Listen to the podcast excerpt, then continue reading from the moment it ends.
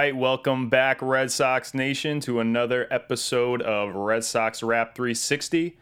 We got to see Chris Young and Xander Bogaerts tear it up on the offense this this week as we took a road trip to San Francisco and Minnesota. And we'll talk about it all right here on this week's Red Sox Wrap 360. You're tuning into the destination for TV superfan discussion, AfterBuzz TV. And now, let the buzz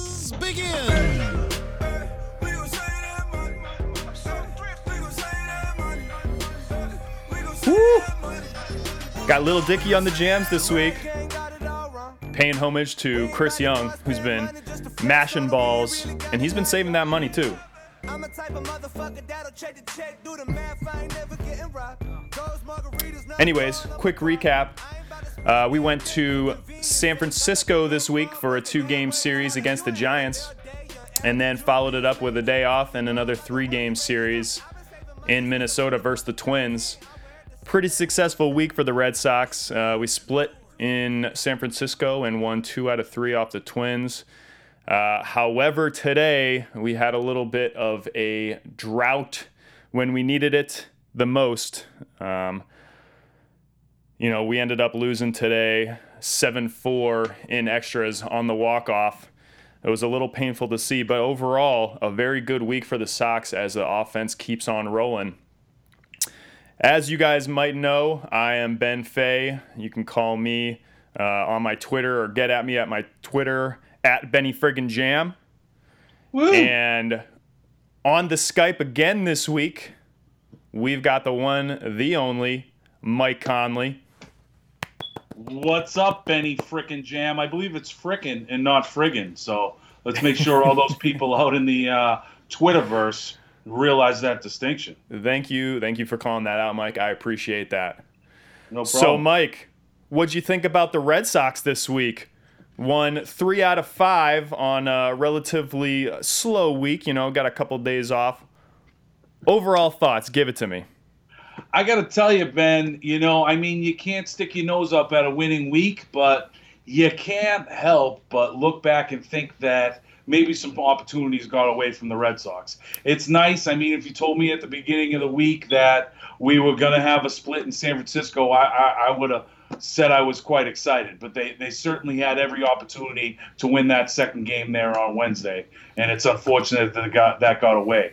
As far as the Minnesota series, it seemed like today on Sunday in the finale of the series, it seems like the Red Sox thought all they had to do was get aboard the team bus and they were going to sweep the Twins today. And uh, unfortunately, that wasn't the case. It was kind of really just lackluster right from the beginning. You know, Xander, you know, uncharacteristically, you know, uh, had a couple errors. That second error, even though it did uh, ultimately end up leading to two runs, it was kind of odd where he wouldn't just go the short way to Petey. I mean, I think Psycho Lion said during the telecast that uh, you know, Petey wasn't there yet, but he was gonna be there before the runner.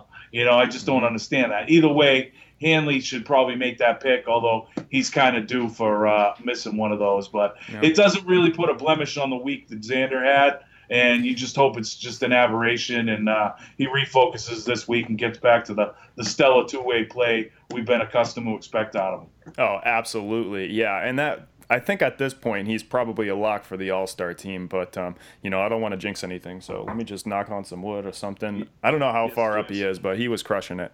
Uh, a couple I mean, things the you guy's mentioned. hitting 350, so Yeah. I mean, it's like, please put him in. You know, he's already got more homers than he had last season, so Yeah. I mean, come yeah, on. Yeah. So a couple things you mentioned, Mike, that I think were really big themes throughout the week, and probably today as well was a big theme was the errors, um, not only for the Red Sox but on both sides. So today, yeah, um, some key errors for both the for both the Red Sox and the Twins. Uh, Xander making a couple er- uh, errors, as you mentioned, very uncharacteristics. Um, the Twins also made a couple errors too that. Uh, you know, helped keep the Red Sox in the game. Um, also, early on in the week, the Giants uh, had some had some issues with the errors. I think what I'm going to try to relate this back to is how much we appreciate having that stellar fielding in the Boston Red Sox, where we really don't have to worry about errors a lot. Uh, this week, again, mentioned that it was it was a little bit of an issue, but I mean, up until this week, we really haven't talked a lot about uh, the Red Sox and errors. So. uh, that's always nice.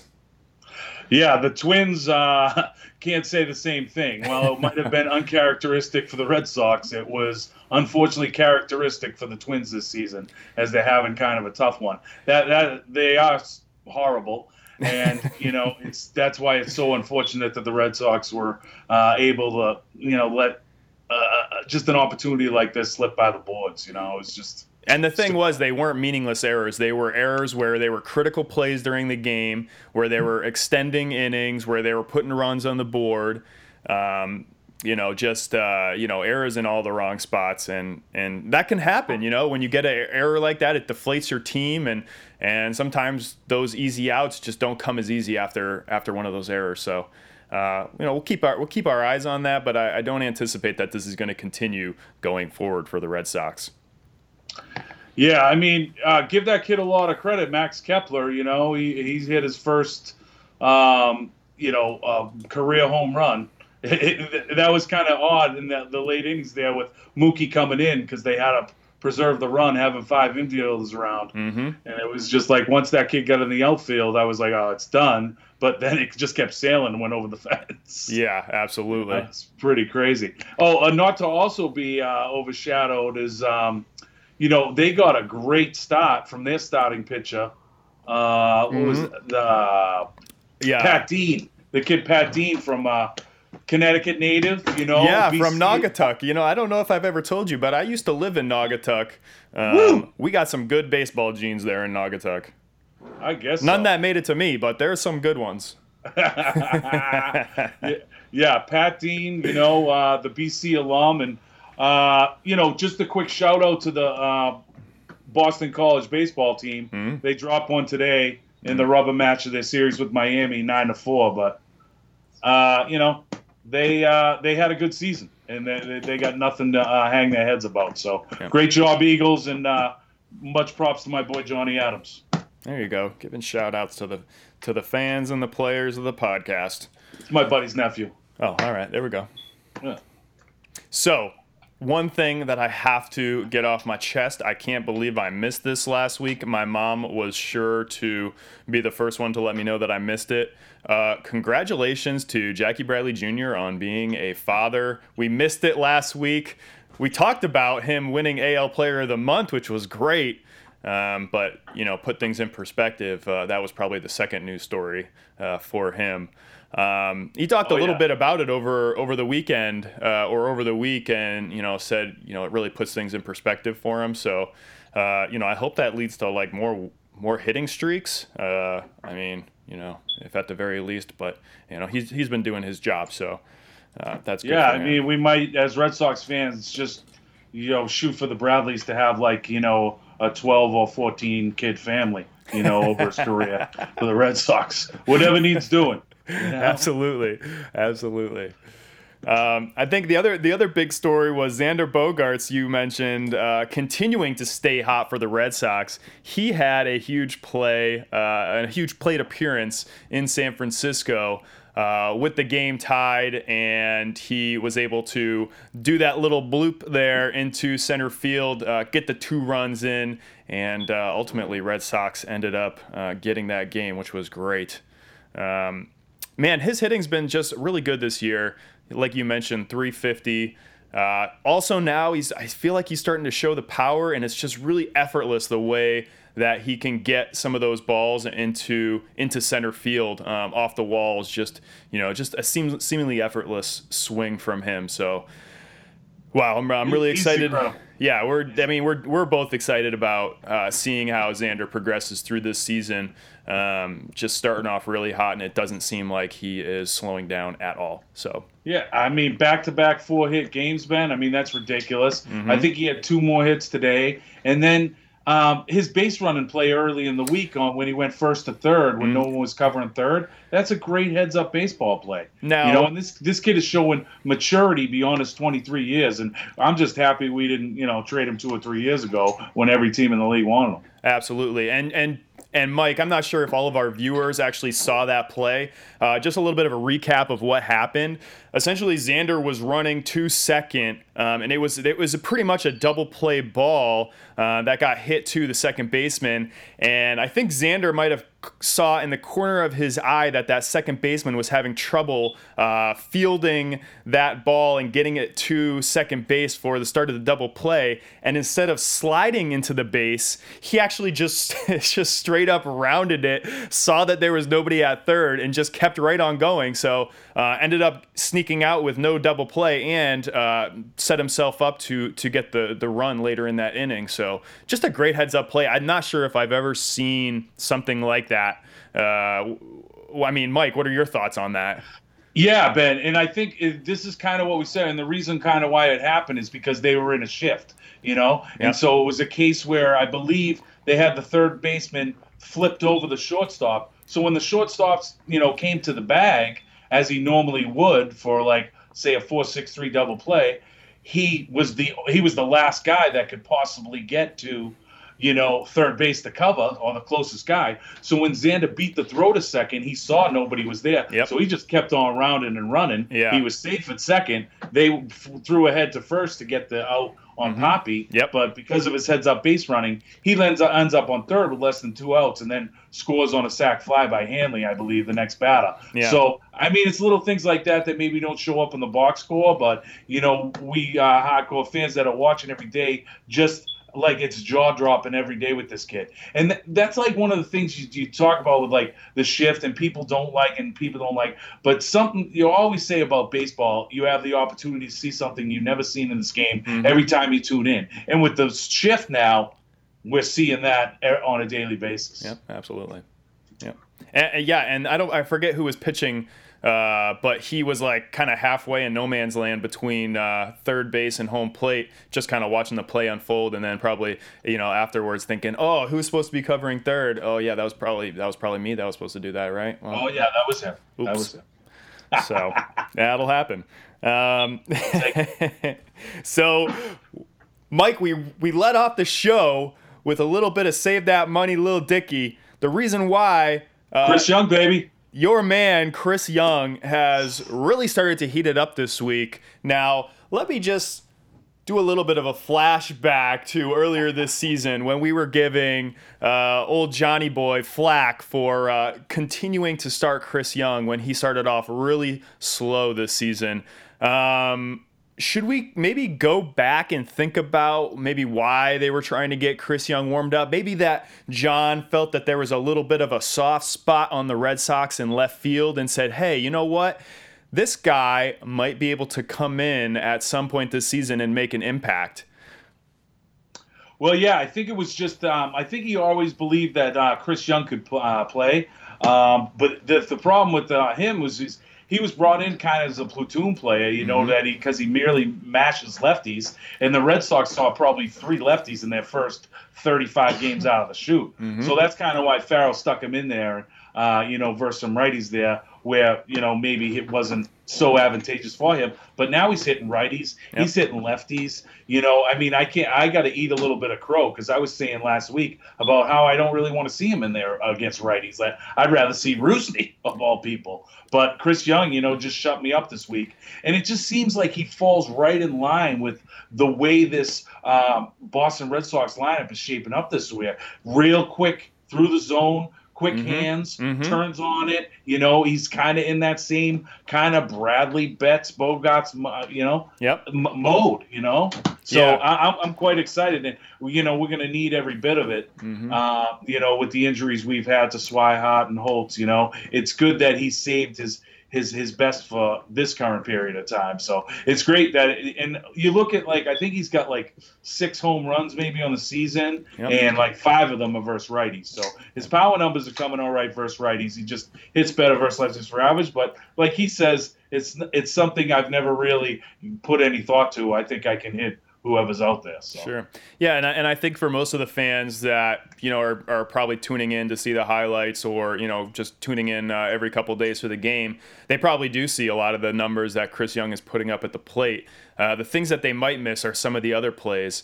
Uh, he had this one crazy sliding catch in left field. I think it was in San Francisco where he was chasing it down, hit the warning track, went into a slide, and I just had like these terrible flashbacks of when Swihart went for that ball in Fenway, and I thought, oh man, just like just stay healthy. And he did like this really awkward slide while he was catching it, and yeah, just popped right up and you know casually walked off like no big deal, you know.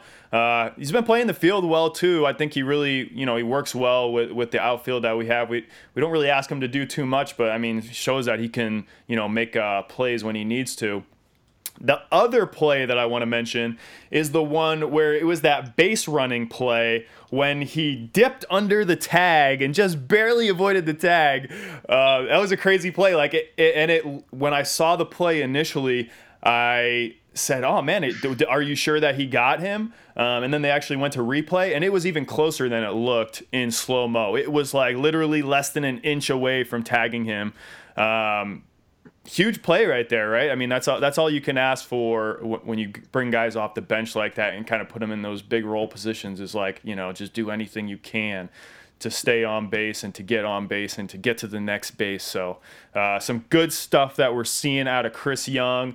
Really, awesome. I'm really stoked that he's starting to turn things around.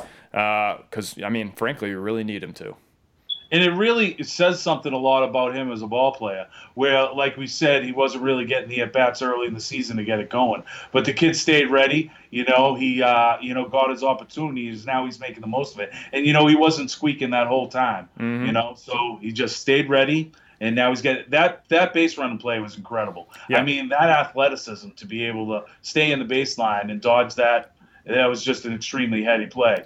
And you know, the guy probably should have just thrown it to second base, and he would have had a double play. They would have been out of the inning. But it turns out Young comes around and scores a very pivotal run in that game. Yep, absolutely. So those are the guys that have been hot.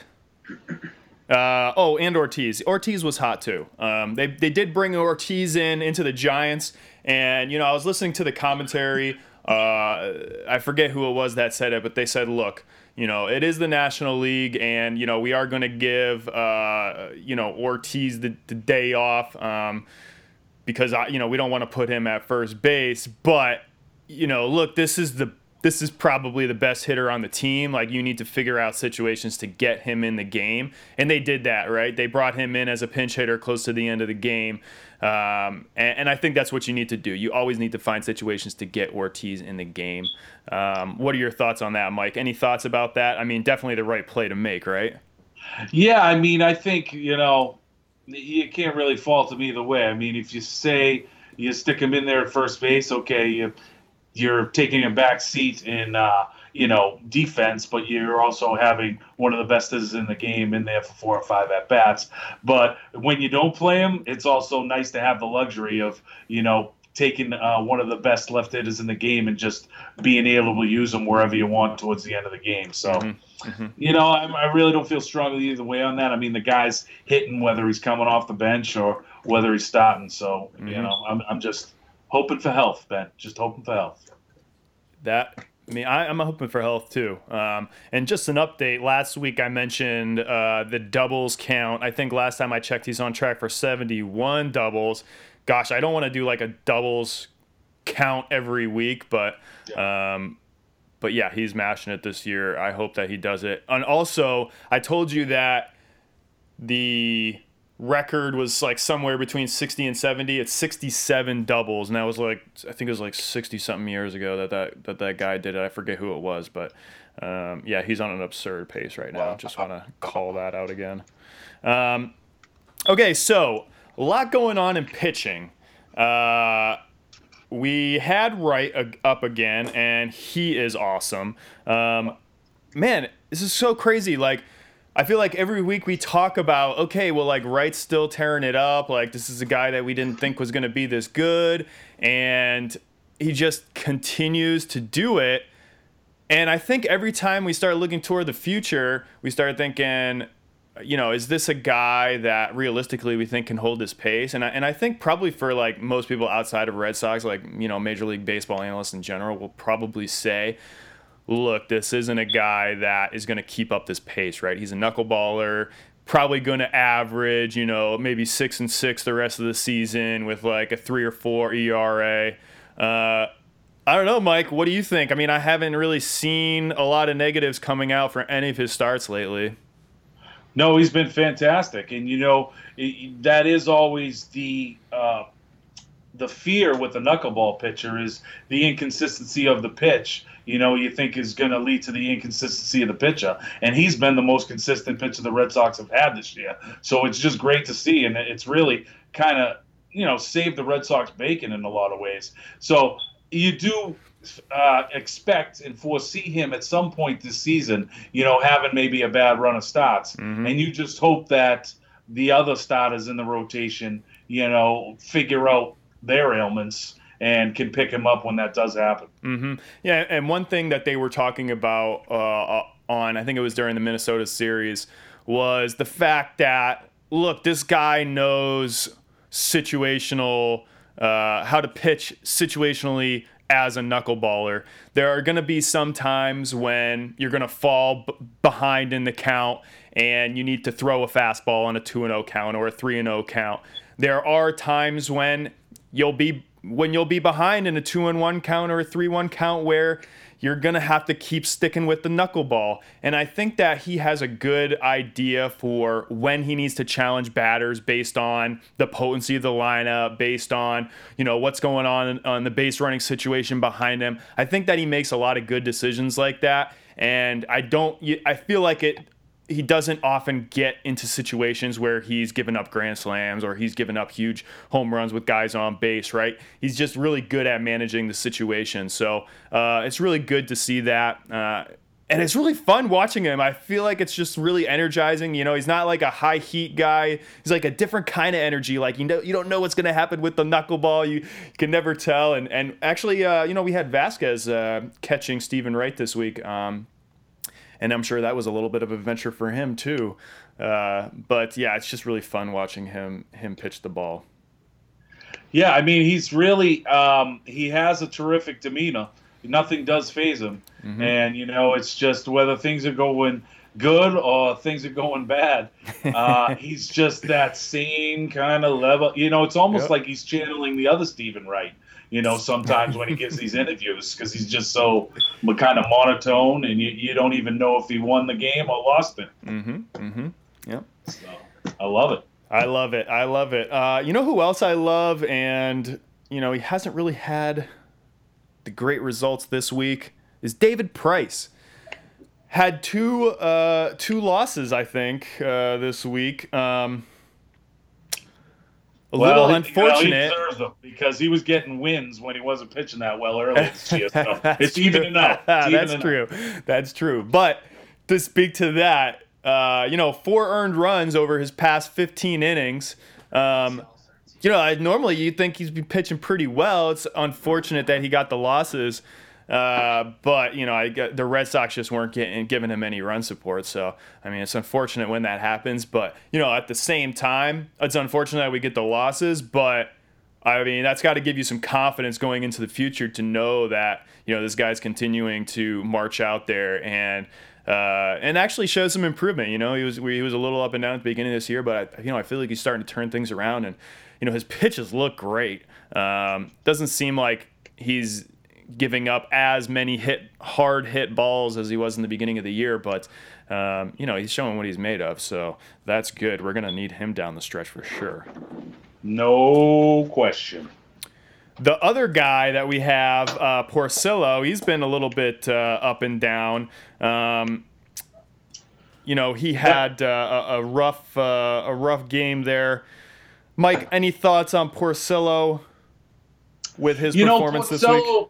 I think that you know um, he hasn't been real flashy. He got off to a really good start and has kind of regressed a little bit. Mm. But I still think like you know with the rock and the roller coaster the Price was on earlier this season, you have, probably have to look at Porcello as our second most consistent starter behind Steven Wright. You know, mm-hmm. and you know so I think that while he, you know, he's not maybe flashy. I, I thought he pitched a really good game today, and Yeah. uh, you know, was a victim of some poor defense. Mhm. And uh, but I, you know, I kind of like what we've gotten from him this year. Is Yeah. it worth twenty two million dollars a year? I don't know. But with the way that pitching contracts are skyrocketing each year, by the end of his contract, it, it might look pretty good.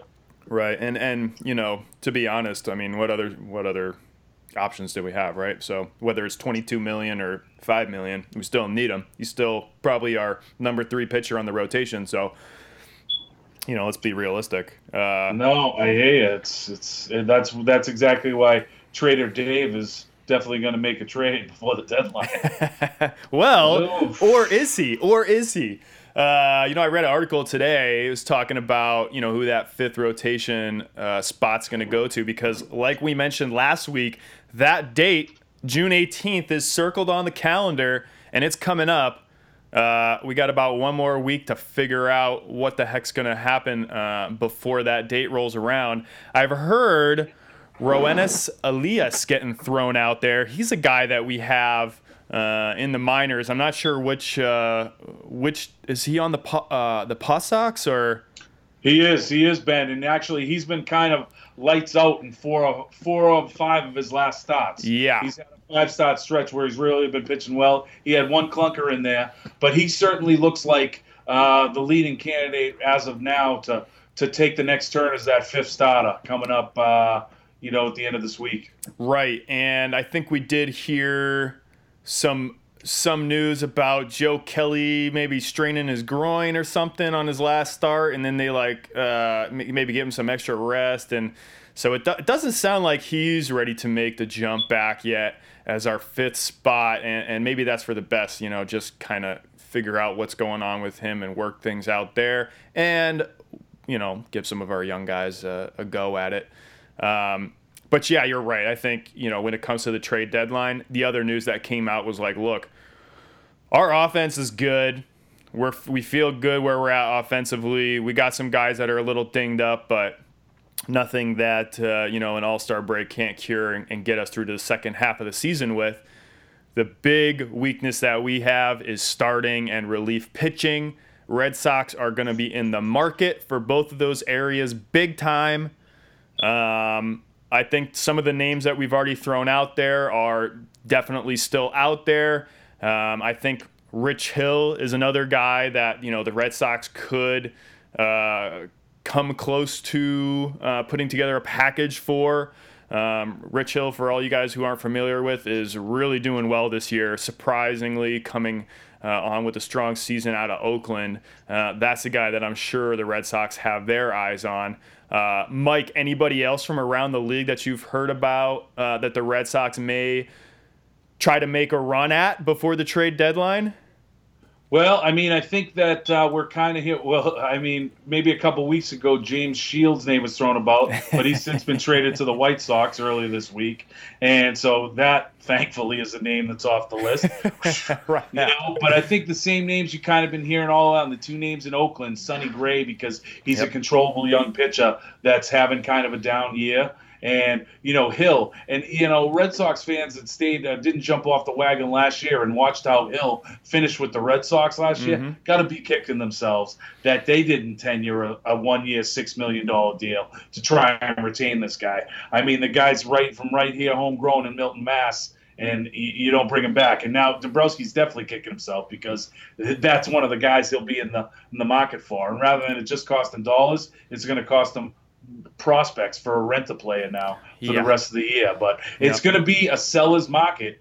Uh, out there with these wild cards, the, the two wild cards now, it's going to be a seller's market kind of every trade deadline. So it scares me as to what the price is going to be if they go after somebody like a Sonny Gray or a kid Fernandez from the Marlins, or you know Whoa, a Tyson whoa. Ross. I- have you heard Julio about- Teheran? Yeah. you know, Is So- he on the market? I don't. I haven't heard his name getting tossed around. Fernandez. Because if Well- he is like, oh, whoa, whoa, he's like Yeah. ridiculous this year. well, it's going to come up on. They're going to have to, you know, sign him to a to a to a deal here coming up to try and uh, keep him in town, and Mm. it's the the money's going to be big, so they might try and deal him instead of doing that Yeah, because wow. they they already have a 300 million some odd contract going with Giancarlo Stanton. So it's like, Mhm. how many 300 million dollar contracts can you have in your team if you're a third place team? You know. Yeah, well, if you got enough money, you can you can do it. Um, and they do have money, and they love to spend it. Uh, Yeah. But yeah, I mean, let's let's hope that at some point they decide that uh, you know a couple highly paid players isn't isn't going to be the way to success for them, and and uh, you know maybe they'll settle for a couple of our prospects. Oh, speaking of prospects, uh, Ben, Mm. we had our, our yearly opportunity this week to stock up with some more of them.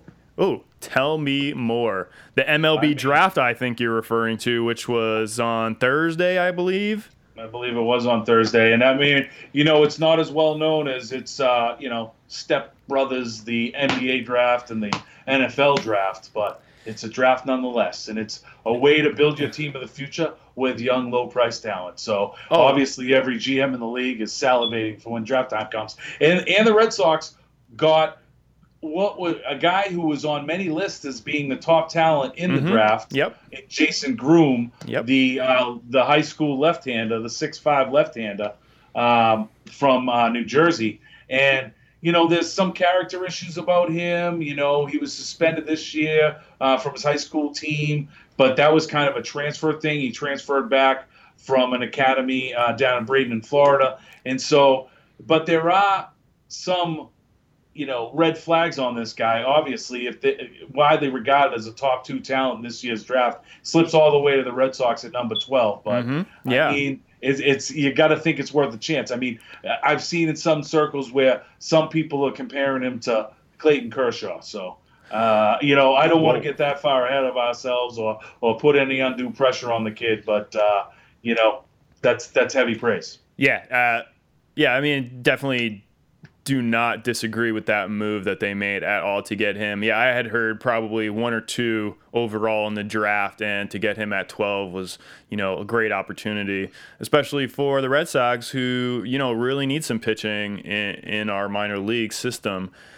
You know, they did they did not let down. They kept drafting pitchers right on through the draft. I think they got a couple more day two and a couple more on Saturday. So, uh, you know, loading up on pitchers. Um, You got to do it by the numbers game, Ben. I mean, Yep. the Red Sox track record on homegrown pitches has not really been too good. right, Like right. that's one we can really claim is now pitching out of our bullpen.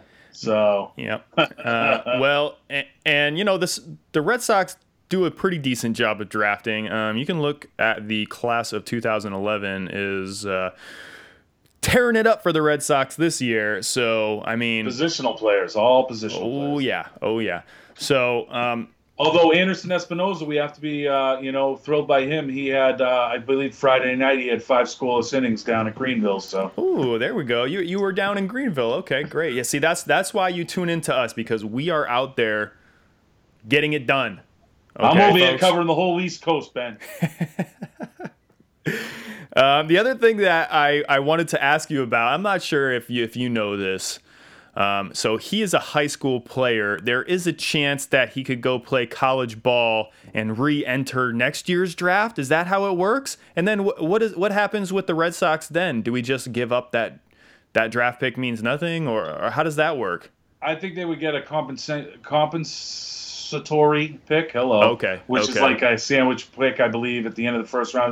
But I don't think there's any uh, chance of that happen. He was originally going to go to Vanderbilt. Okay. But then, like Vanderbilt, like withdrew their offer. Oh, I heard about allegedly, that. allegedly not for baseball reasons. Oh, So oh. that like kind of you know kind of as another red flag on the character. Uh-oh. But you know, I'm just hoping these character flaws. Allegedly, the kid likes to have fun and all that stuff. I'm hoping I'm chalking it up to, hey, the kid's 18 years old. He's a knucklehead. You know, give him enough time in the minors, three or four years, you know, and get that out of him. You know, and Yeah. so eh, I mean, you can't really, when talent that good slips to you at 12, you, you can't really let it pass by you. No, no, no, no, definitely not. So yeah, so for those of you who aren't familiar, this is a guy who's throwing high heat uh, as a high schooler uh, with an above-average curveball and changeup. So. Um, you know, he's got his bread and butter pitches pretty much locked in at an early age. Um, He's that's a- working. on he's working on the change. His his his. He throws 96, and he's got a power curve that's a, probably a plus pitch right now. Mhm. And um, you know, so I, I, I don't think like you were saying. Well, with that Vanderbilt withdrawing his offer, he was going to go to like a, a, a junior college. Okay. So I think with being and that was probably going to be like if he slipped out of the first round, going 12th overall. Uh, I'm quite confident that he's going to want to deal with the Red Sox. Although I have heard another reason was a red flag is he may be looking for a lot of bonus money somewhere That- in like that's the what I six heard, yep. million range. Yeah. Ooh, wow. So and where the Red Sox, I believe, you're strictly allotted in that due to the collective bargaining, and I think you have something like 6.7 million Mhm. to to use for bonuses for any picks you get in the top 10 rounds. So Okay. yeah. I don't see him getting six six million. don't yeah, I had heard some something around the range of like three million was what he was expected to uh, to end up getting, but um, we'll see. I mean, I guess it depends on you know how badly the, the Sox really want him and if he's willing to you know roll the dice and wait another year, right? Um, I don't know. I think I think he'll probably end up signing for whatever they give him. Um, I mean, let's hope so. I hope so. Yeah. I hope so. It isn't Boras. He isn't Boras. So. Yeah.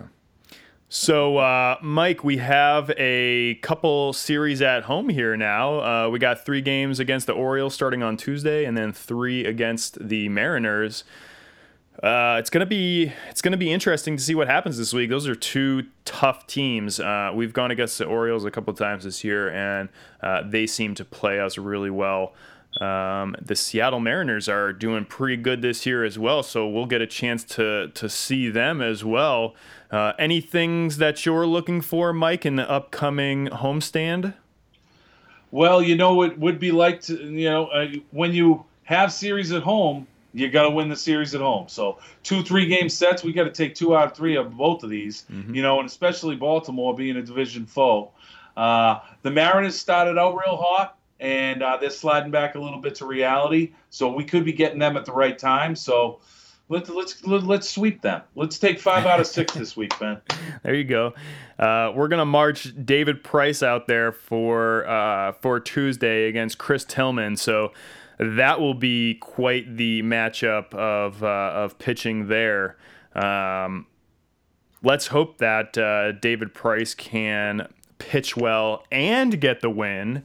Um, you know, call me crazy, right? Uh, let's hope that that happens. Um, but yeah, I mean, Chris Tillman's no joke this year either. So you know, it's going to be interesting to see what happens. Um, Yeah, we got our boy Steven Wright going uh, going the next night, so uh, we got to be looking good there. And then Erod, hopefully we can get him going good. You know, I think that you got to be patient with Erod because Yeah. he's still he had that extended spring training. Mhm. You know, let's give him two or three, four more, even four more starts before we start. You know, really calling upon this guy to be the the pitcher and potential number two starter we thought he was going to be this year. Yeah, and I think you're probably referring to his start this week, where um, you know the first couple innings he played really well and, and showed pretty good command of his pitches, uh, and then kind of fell apart. Uh, you know, going into the fourth and fifth inning. So. Yeah, you're right. Um, you know, probably a little bit of conditioning work that uh, still needs to take place there, and that's fine. Like, look, this is a young guy, anyways, so let's give him time. Uh, I think that he is going to find a role in this starting lineup. Um, he's definitely got the skills, so uh, let's just make sure that he, you know, gets the experience that he needs uh, in order to help us down the line. Yeah, and, and it, an interesting trend to keep a uh, look at, Ben, and for the folks that are tuning in, is his uh, day and night splits. He seems to uh, be lights out when he pitches at night. He's got an ERA sub two, and like his Oh. ERA in day games is, is somewhere in the sevens. So it's kind of interesting. Huh. Uh, a- any particular reason why you would see something like that from a pitcher?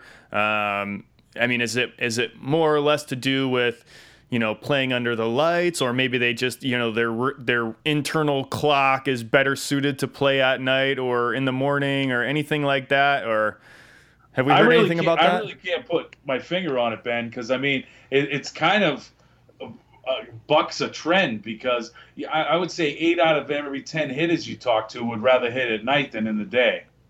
mm-hmm. Yeah. So it's it's kind of kind of shocking to me that he has the exact reverse effect, but. Uh, you know, hopefully it isn't something that continues his whole career, and uh, he can rectify it, and you know, pitch in day games, night games, lunar eclipses, whatever happens to be the case, and you know, because we're gonna need him. All right. Well, uh, I think we're coming up to the top of the hour. So, Mike, I'm going to thank you for joining us for another Red Sox Wrap 360. Are you going to be in the studio next week or you have one more week of vacay? I am one more week of vacay. I'm going to try and get down to the friendly confines of Fenway this week Oh. and get us some, uh, you know. I'm gonna have to hook you up with my with my boy Duffy, who's probably listening right now. Uh, Red Sox fan of the year. Shout out to Duffy. Um, most stuff. he's gonna hook I you up. also, uh, sorry Ben, I want to give props. I, I think your mom's hit us up on the uh, on the YouTube page, and there was also another guy uh, that was he said he liked Swihart better than Vazquez. Okay. and I was thinking maybe that's something for us next week because I know you're kind of a Swihart guy, and I'm a Vazquez guy, so maybe we'll argue that next week. Good idea. Yeah, and you know we did see him on the All Star ballot. I think he's like fifth for catchers. I don't even know how that's possible. He was only like third on the Red Sox alone. Uh, yeah, great, great idea for next week, and uh, I'm sure that uh, Betsy frickin' Fay is going to be super psyched that you gave her a shout out during the show. Uh, thank you, Mike. We'll see you again next week. Appreciate it, Ben. Go Sox. Yeah. So, folks, a couple loose ends that I want to wrap up before we wrap up today. Um, the Travis Shaw is slumping a little bit. Um, we're gonna hope that he turns it around this week. I think he was like uh, one for 15 over this past uh, this past week. So, looking for big things to come from Travis Shaw this week. And uh, yeah, other than that, I think we're going to be looking forward to the week to come. And I forget how we end up. Do, do they do they play me out to Little Dicky again? Or they play me out to AfterBuzz? I don't know. think Steve, St- we got. Steve on the ones and twos back there. Um, he's gonna he's gonna tell me what to do. I think. Oh, he's gonna play me out. He's gonna play me out. Okay, thank you, Steve. Uh, oh yeah, and then one more thing. I want to give a shout out to uh, Betsy freaking Fay for you know watching my show, and uh, she's been forwarding it to all the other uh, Red Sox fans over in uh, Myrtle Beach, South Carolina. So we got we got fans all over the place. I want to hear in the comments, Red Sox Nation, where you guys are tuning in from. Uh, maybe we got some fans in Alaska, maybe some fans in SoCal, uh, Texas, Florida. I have no idea. Leave it in the comments. Let us know. And then uh, we'll talk about it next week on our Red Sox Wrap 360. Peace out, y'all.